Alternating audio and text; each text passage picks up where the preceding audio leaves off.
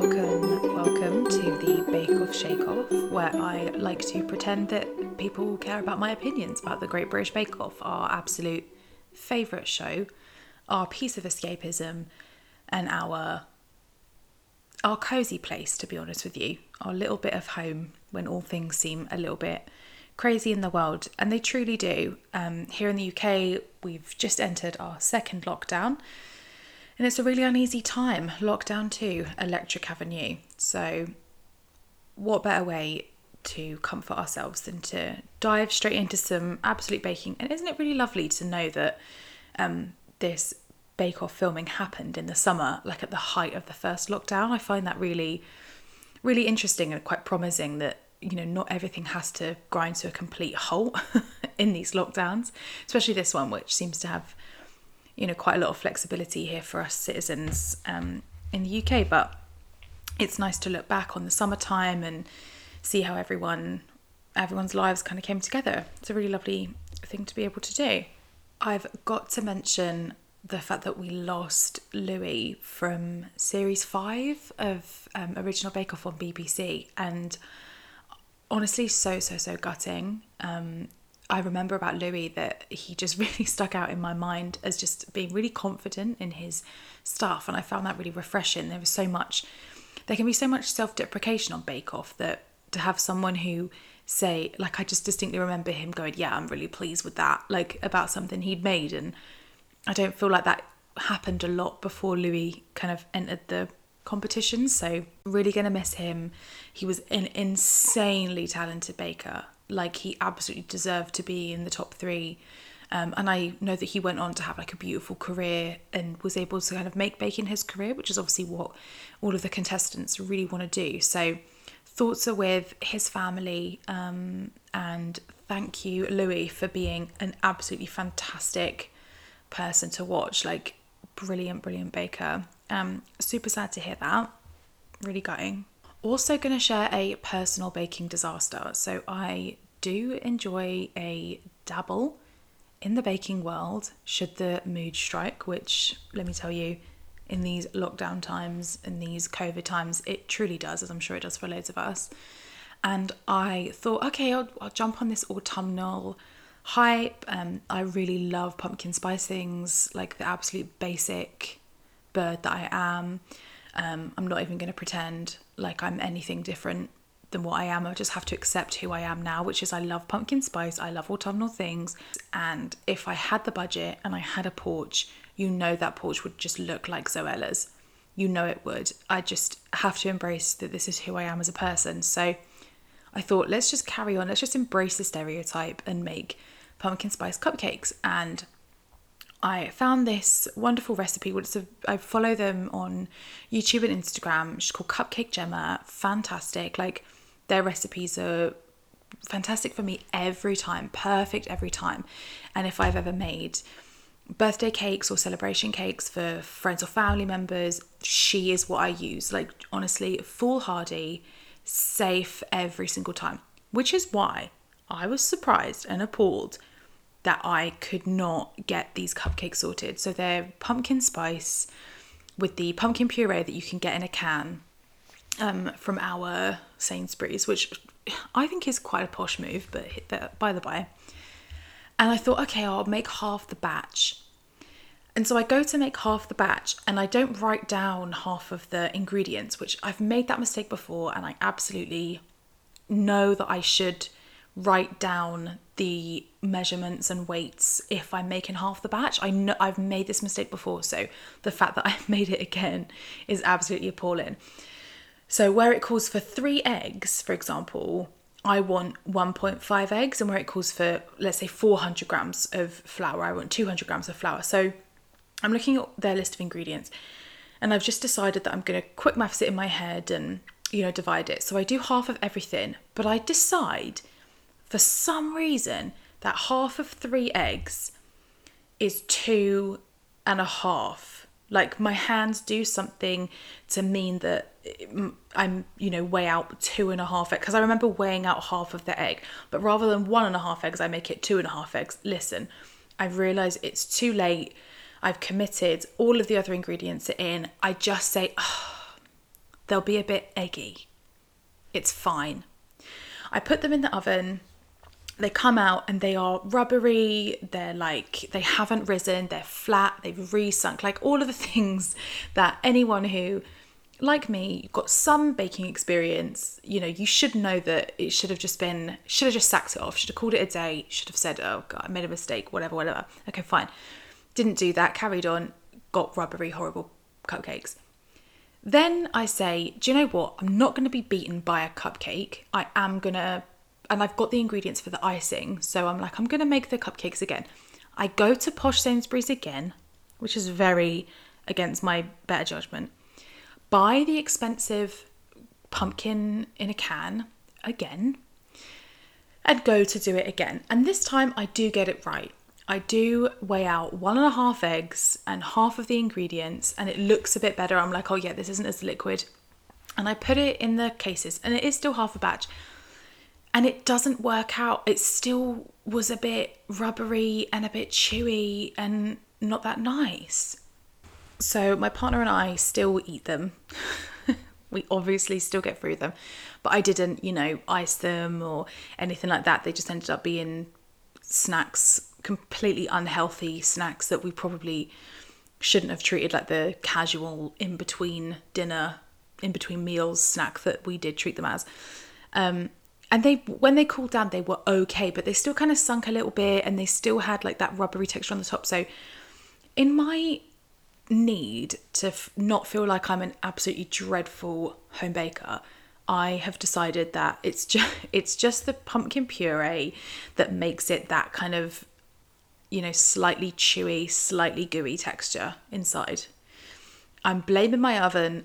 A poor workman blames their tools, and that is absolutely what I am doing. I'm just sack I'm just like sacking it off, signing it off, chalking it down to difficult to work with pumpkin, which is just absolutely a lie that I tell myself and um, the fact that I'd halved the batch did something magically weird, which is also another lie to myself. But it's what I have to do to keep on going. So maybe next year, when the autumn feeling strikes again, I'll do a better job. But furthermore, it also might just, I might just make an unseasonal pumpkin spice cupcake. But keep at it, guys. Don't, you know, maybe there's another recipe out there that might work for you um, don't be disheartened by dreadful baking disasters. It's tough though, it's tough out there. I've also made the decision to unfollow the Great British Bake Off on um, Twitter because I don't check Twitter a lot, but when I do, I always see a spoiler for who left the tent, which I don't really care that much. I'm not, you know, I don't wait for that gasp moment to find out who's left the tent, but it does kind of, I haven't had that shock moment um, for quite some time because I'll just be mindlessly checking Twitter and I feel like they're giving away the person who leaves the tent like quite early on. Um, bear in mind, I don't watch Bake Off until usually the day after it's aired, so the Wednesday. Um, so I am giving, I'm not being very polite, I'm giving myself a full at least 24 hours, sometimes 48 to be spoiled at. Um, but I just, I've got to unfollow because they're just, they're uploading me these pictures of you know, whoever's left crying and like with a quote in an image. And I'm like, oh, for God's sake. I think it just, um, it's not end of the world, but it does ruin that mystique a little bit because sometimes you get a shock you just don't really know. So then you're kind of spending the whole time watching, thinking, oh, I wonder how they leave. You know, you're kind of looking for all of the mistakes that they make and all of the errors that they do, you know, waiting for them to go. So I think that's a little bit disappointing. So yeah, I've followed them on Twitter. Um, I'll have to just get the memes somehow in another manner, but Instagram's good for memes as well, so we'll keep at it. Some fantastic intro previews to the rest of the programme where I genuinely thought Matt Lucas must be back on the Little Britain payroll, like dressing up as E.T. I just thought, did you not do more like embarrassing things when you were working in Little Britain, like sh- surely dressing up as ET and like reenacting these elaborate introductions is of a similar ilk. Like he left Little Britain many many years ago. We left it back in like the mid noughties, and he's he's bringing it back. He's bringing Little Britain back. So I I hope um I hope he's being paid as such. We also see Laura just scraping. We get that preview of her scraping her cake in the freezer, and I just think, oh my god, cannot wait to see what happens here. Like you just, it's that point, isn't it, where you're just like leading up to what is the scary moment. Ugh, exciting. I talked a bit about Japanese week last week being, I felt quite tenuous. And I feel, if it's possible, like 1980s is even more tenuous, is even more of a loose link. Because at least with Japanese week, I felt that we were exploring a new culture. Um, we be seeing bakes that we'd never seen before. You know, it was the the purpose of the theme is to introduce new ideas and new bakes and you know really test the skill 1980s i'm like i literally don't get why that's a theme i don't understand why you would group you know a certain genre of baking into oh of course of course yeah 1980s that's exactly what it is. That's a 1980s bake if ever i saw one. No. I feel that way about the 50s things and you know, the 1950s or whatever, but I definitely don't for the 1980s. The thing I love about the signature is, I think I was saying this about Cornish pasties as well, it's the theme that you make this on a Sunday for your family and I think or you know for the occasion or whatever you whatever your normal thing is and the the idea that you've got a signature quiche like, oh Sheila's bringing her famous quiche it just is a lovely idea to me but also I think very unlikely. The idea that these people have got a signature quiche cracks me up because I'm like, you're not making that on a regular basis. Um, but then when they then show us all of the signature quiches that they do apparently make, including with baked beans, we can talk more about that later. It just it's such a eye opener to me. I think, do you make this? And if you do, I'm absolutely judging you whilst we're mesmerised by Paul's eyes somehow matching his linen shirt while he's outside in the sunshine, but not on the inside. It seems like there's a, quite the, the colour change. I think someone makes a joke about the tent burning down, and I think let's just not make a joke about that in 2020. It could happen. That is such a 2020 thing that could happen. Just this tent just go up into flames. It would just be absolutely dreadful luck, but I just don't want to tempt fate in these days. And I also think I heard Peter say he was born in 2000. Happy to be corrected, haven't watched the episode since, but if the man was born in 2000, I feel like that makes me queasy. I was born in 1992, and I remember I would do these um, when I would do internships, you know, in the summer while I was at sixth form or university or whatever.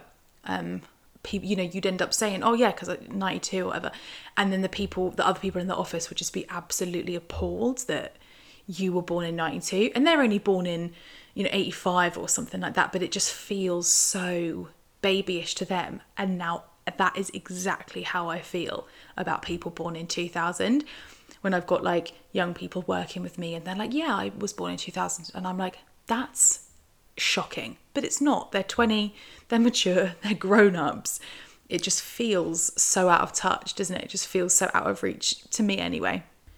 There's a moment where I think everyone's trying to work out the maths of the 80s. I saw a meme about Noel Fielding. Everyone was just really appalled at him being 47 or something. And there was just a moment where, like, me and my partner are both trying to do this quick maths of how old were you in the 80s? And then the presenter's trying to work out how old that makes you. And I just thought it was a really funny moment because I'm dreadful at that quick maths. Like, oh, unless you were born in 1990 or 2000 or maybe 2010 if you're one of my nieces or nephews, I cannot work out how old you are. I can't do it. I've re- it will really take me quite some time. So fair dues to the presenters who were able to do it quite quite swiftly. They talk about it being Satan's kitchen. And again, I'm thinking it's 2020. Can we not tempt fate? Satan could come out of hell and bother us. It does feel like that is the case sometimes, doesn't it? But I'm just thinking let's not let's not talk about Satan's kitchen and it being really hot and hotter than hell because I'm worried we're going to talk this into reality at this point. Of all of the quiches, I want to try Mark's Cornish quiche. That he has made some absolutely incredible looking things, and it does feel you know quite genuine. I am I do see him making this. It is definitely a signature piece of his, but I always think about okay, what one do I want to eat or maybe even replicate? And it's like it's definitely it's definitely Mark's. It just looks absolutely fantastic. Side note, how relieved are we that we don't have to say young Mark, old Mark, as I would have said red Mark?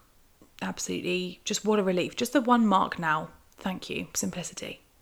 Speaking of Red Mark, who unfortunately left us last week, they tell us it's 28 degrees in that tent. And I, what a nightmare. Surely that is a nightmare. Like 28 degrees inside a tent. It's not even as if it's like 28 degrees and you're on holiday and you can dip in the pool. Like it's 28 degrees inside vinyl. What a nightmare. And it shows like I'm worried about Dave. He looks really, really red and he's just he's just absolutely struggling. Like we love Dave, but we're concerned. The food. The food. We've got the food, then we've got the booze, then we've got the cheese, and then we've got my family. we love to hear that Hermine is bringing in influence from France and um, just that just that beautiful inclusion. We love that she's actually using her experiences and um, you know her. It just feel like she's bringing her life to the tent, which I absolutely love to see. And then later on, Paul is absolutely creeping in behind her. There's a shot where he just is just doing that thing where he's looking at what she's doing, and it just is absolutely hilarious because she was completely unbothered. Matt and Noel also in their time check, they were drinking from disposable cups. And I'm thinking, guys, come on. We know too much about single use and there being no excuse for single use to be using disposable cups. And I just thought, oh, how the attitudes have changed. I know that we have disposable masks now, and definitely like attitudes seem to have molded with the pandemic, but disposable cups, no, still absolutely zero excuse. So the fact that it was on TV and no one edited that out, I was surprised.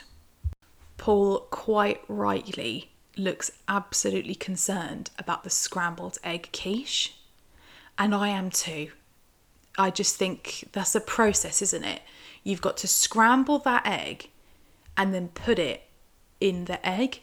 I just I was I was as appalled as as Paul was really. Appalled Paul. Shocking.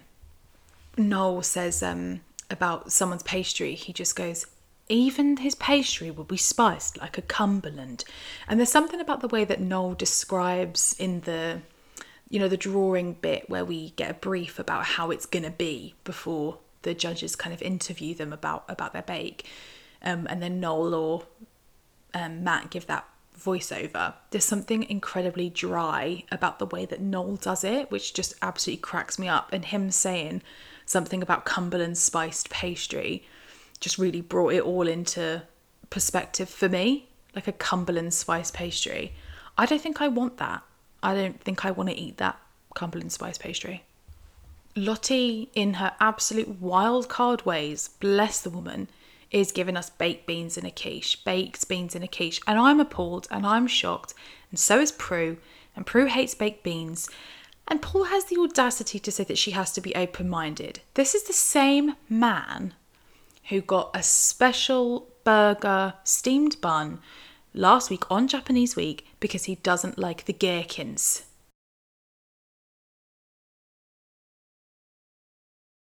At the point of judging, Lottie's presented in this basket and it looks great, but I'm thinking just no amount of basket or presentation or effort can save what can only be described as quite the baked bean disaster.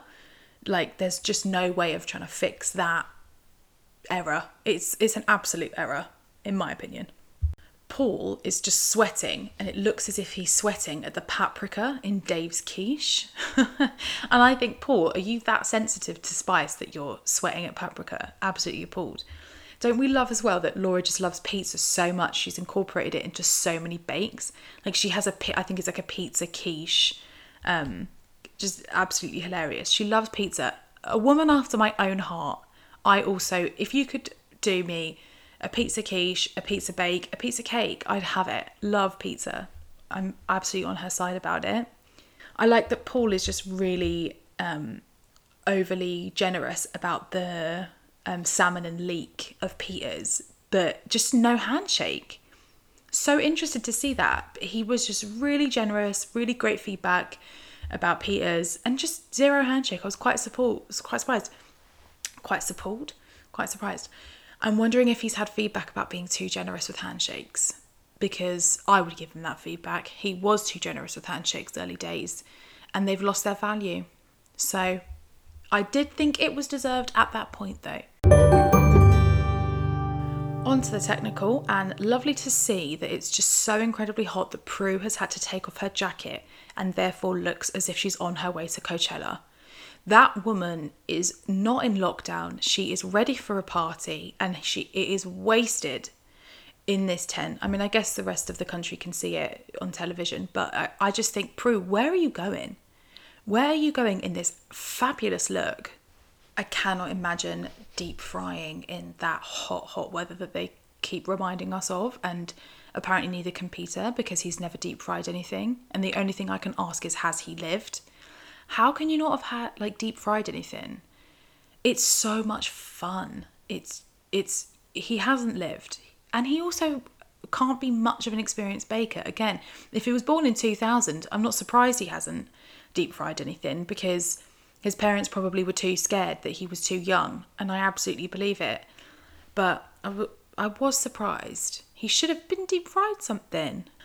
Again, struggling to see how these finger donuts are 80s. I wasn't born in the 80s, I did not grow up in the 80s, but to me, a finger bun is universal. With what cream or custard or whatever they put in it, and jam. That's universal. I can buy that from Greggs tomorrow. I don't get how it's 80s. Is it that it had a resurgence in the 80s? Is it that maybe people had electronic deep fat fries in the 80s, but I know that they didn't because there there was loads of chip pan fires in the 80s and deep fat frying errors in the 80s. So I'm confused. I don't get how it's 80s except for maybe they just happened to come to fruition or were created. Need to do more research. If anyone's got any insights, do share. Paul tells us this was his first job in the bakery. And I think, Paul, how many first jobs have you had? I tell you, that man has had more first jobs than any of us put together. Uh, the amount of times he told us about my dad told us to do the rolls in the bakery and all of these kinds of things. Please do not talk about the accent. I'm trying, but I'm also not trying. I just think he's definitely told us that he's had other first jobs in the bakery before. I'm telling you. I'm going to have to do a deep dive on this one, but I'm pretty sure he has told us that another job was his first job, and I'm starting to really question his like credibility on this. It is not an episode of Bake Off with dough unless someone does the window pane test, and Lottie thankfully fulfills that requirement tick list, tick it off the to do list for us. However, she completely disregards it. I think she does the window pane test and then goes, doesn't really matter that much and we love Lottie's cavalier attitude, but we and we love that she's done the window pane test. But it's just hilarious that she just completely doesn't need it, but has fulfilled it. Fair play, Lottie. Everyone's then walking around with these wet rags on their shoulders, like someone's dampened a rag.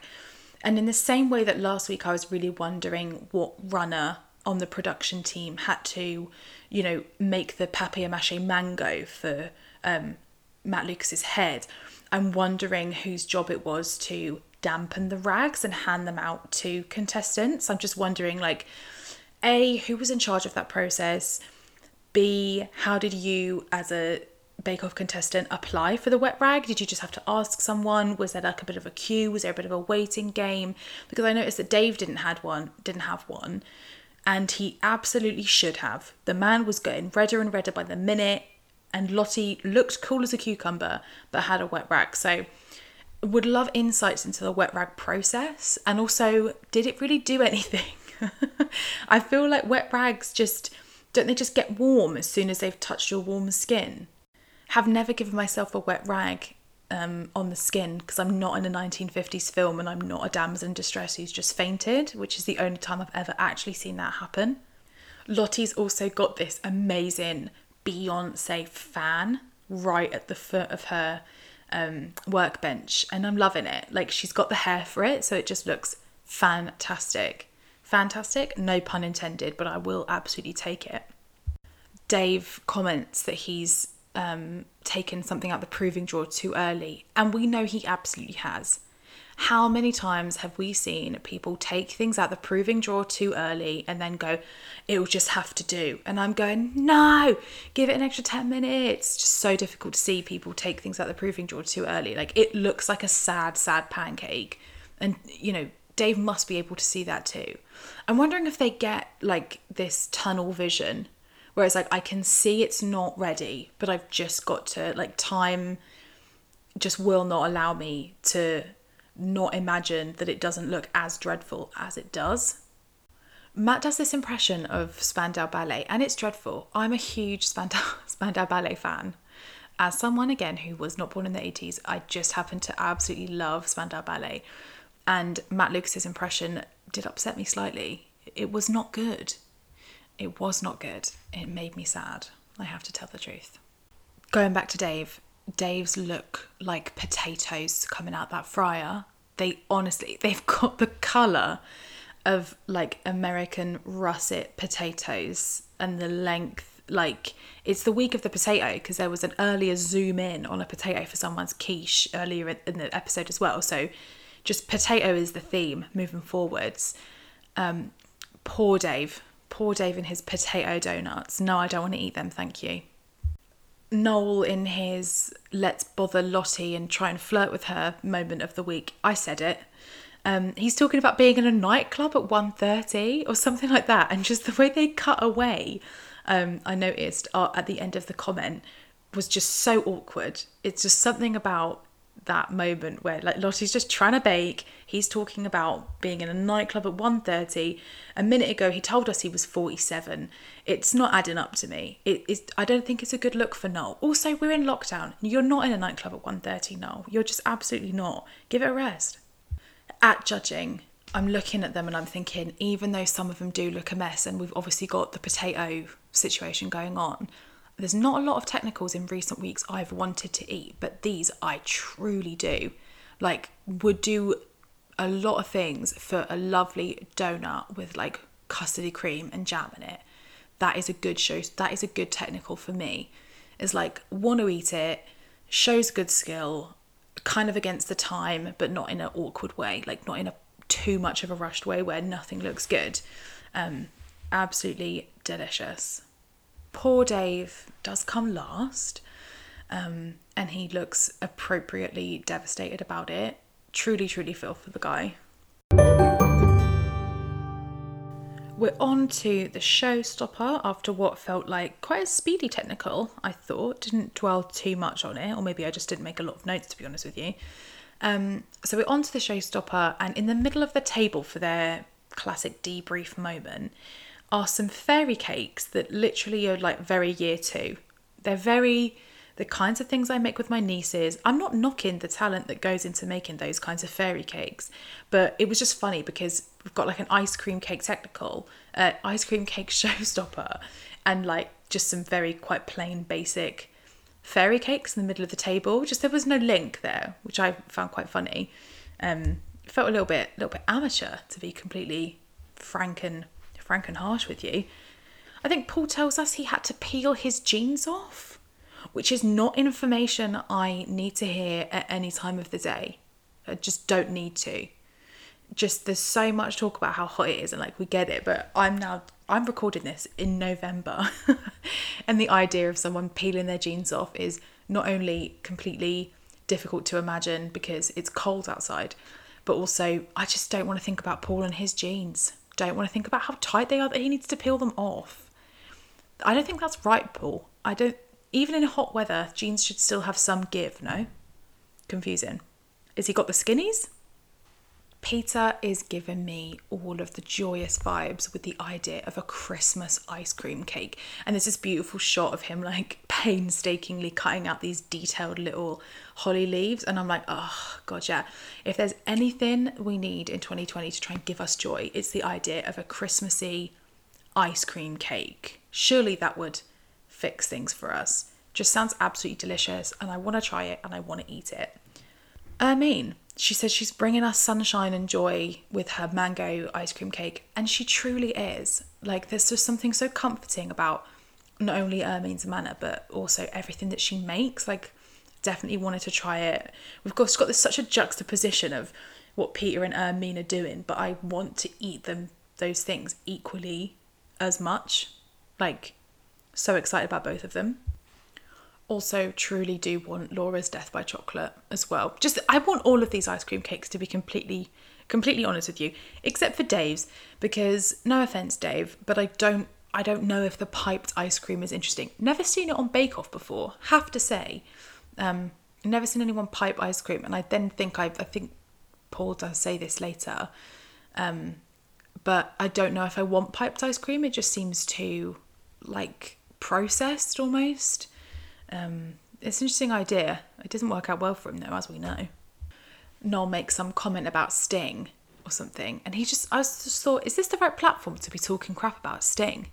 I don't know. It just felt really out of place, and um, in today's mention number 400 of how much Noel annoyed me, it's definitely these Sting comments. It's like Sting's a national institution. He's a he's a fantastic musician. Why are we talking crap about Sting? Very confusing. Laura's poor, poor soupy ice cream, and that not pressing the button on the machine is such an, a forgivable mistake, isn't it? We've all seen it, and we've probably all done it as well. Just not pressing the one bloody button that is actually going to freeze it. It reminds me of like when people just haven't put their ovens on, and those jazzy ovens where you just put it on to like defrost or something. We've all done it, and it's the same. It's like it's probably a really jazzy, like high tech ice cream machine that isn't very clear about what it's supposed to do. I'm probably making excuses. Laura, come on, sort your shit out. If you thought I was done talking crap about Noel, you, you were absolutely mistaken. Because when he says, um, oh no, you might actually be going home, it's just the least reassuring thing you could possibly say. And it really made me pine for like Mel and Sue, who would be really reassuring in that point. Like someone saying, I might go home, and then Noel going, Yeah, you might actually. It's just so sad. I know it's like a jokey, dry thing, but I just didn't think it was, it's just never the right thing to say. What was that? Oh my god. Wow, we just went from bad to worse. We've got ice cream discs, Mark's breaking like a cracker, just literally before your very, very eyes, breaking like your heart. Dave's vein is absolutely popping out of his head. I was incredibly worried he was about to have an aneurysm. And Laura saying something was like from a horror film. It's just, you have everything going on. And what more could be expected from a ice cream themed bake in, as they keep telling us, 35 degree weather? Um, it was just like it. I felt like it was a pain Olympics between like Lottie and Laura. It was literally like who could be having the biggest nightmare. It was fantastic. When you peek into Laura's freezer as she's scraping around, which we'd had the preview before, where she's trying to sort you know scrape all of the ice cream onto some semblance of a round shape. Bless her heart. We just see all of the stuff that has been scraped off in the corner of the freezer. And it just was like, I was like, who is cleaning that out at the end of this shot? Who has got to clean that out? Probably the same person that had to wet the rags for her neck. As we present, Peter decides to give us the classic slab of tree by means of presentation. Um, however, I do want that, as I said, as my dessert on Christmas Day. I would pay good money for that Christmas ice cream cake on a slab of wood and all. Slab of tree. Any way, which way means to get that to me on Christmas Day, I want, I want it. When I saw Lottie's in the state it was in, bless her, bless her efforts, I thought, why did no one think of a lava theme? Why did no one kind of capitalize on the idea that melting, they could have made it work to their favour? Just a thought. And Laura's in the end did not look that bad at all. I think it's one of those situations where you you work it up in your head, you're stressing, you're worried, you think it looks absolutely awful, especially if other people's looks quite perfect and you know quite well put together. You're comparing yourself against the other contestants which i i know is the whole point. But then in reality it's like it did not look that bad i don't think. I would still have eaten it. That is not saying much but it's saying something. I noticed that in the debrief, so after judging when they're all back in the judge's tent, I just noticed that Matt and Noel were just physically really close to each other. it was quite funny because they've been talking about how hot it was and what a nightmare and you know all of you know difficult peeling off jeans. It's that hot, but yet Matt and Noel just their shoulders are touching. Lottie's going. We find out Lottie's on her way out, and in a last ditch attempt to flirt, Noel calls her, I think, like cat face or kitten face or something. So, I mean, he left on some kind of note. She says it will be weird not to be with everyone, and I think it's just a reminder of how close, how unusual this year has been with everyone, you know, not only working together on these on these days, but they're really living together as well and she'll find it's very unusual to not be with everyone every day and it's just such a different such a different year for everyone such a different series. And then when she says that she didn't bring any clothes i'm thinking well who outfit is she wear whose outfit is she wearing today? Who did she borrow this lovely boiler suit from? Because they've got style. I just thought it was really interesting. And then again did runner have to go out and buy her some clothes as soon as she realized that she didn't pack appropriately? Because that's not their fault. And of course like i'm not sure at this time but was it that only essential retail was open? Did they have to get her this boiler suit from a tesco that just happened to have a clothes section? I need more detail. Uh, mean saying that her winning was like the cherry on the icing was just such a beautiful moment and i have to confess i shed a tear when her son came and hugged her again, a really poignant reminder of what these families have gone through just to be a part of this show. And oh, just absolutely, I don't cry at anything, and I cried at that. So maybe it was just maybe it was just a sensitive day, and maybe I was exhausted from all of the dreadful attempts at humour from our from our hosts, putting it bluntly. It was a really really lovely episode. Um, I felt that it was really Matt and Noel humour heavy. I felt that they're yeah them trying to make their jokes and um, their close-ups it was quite heavy on that. So I'm missing.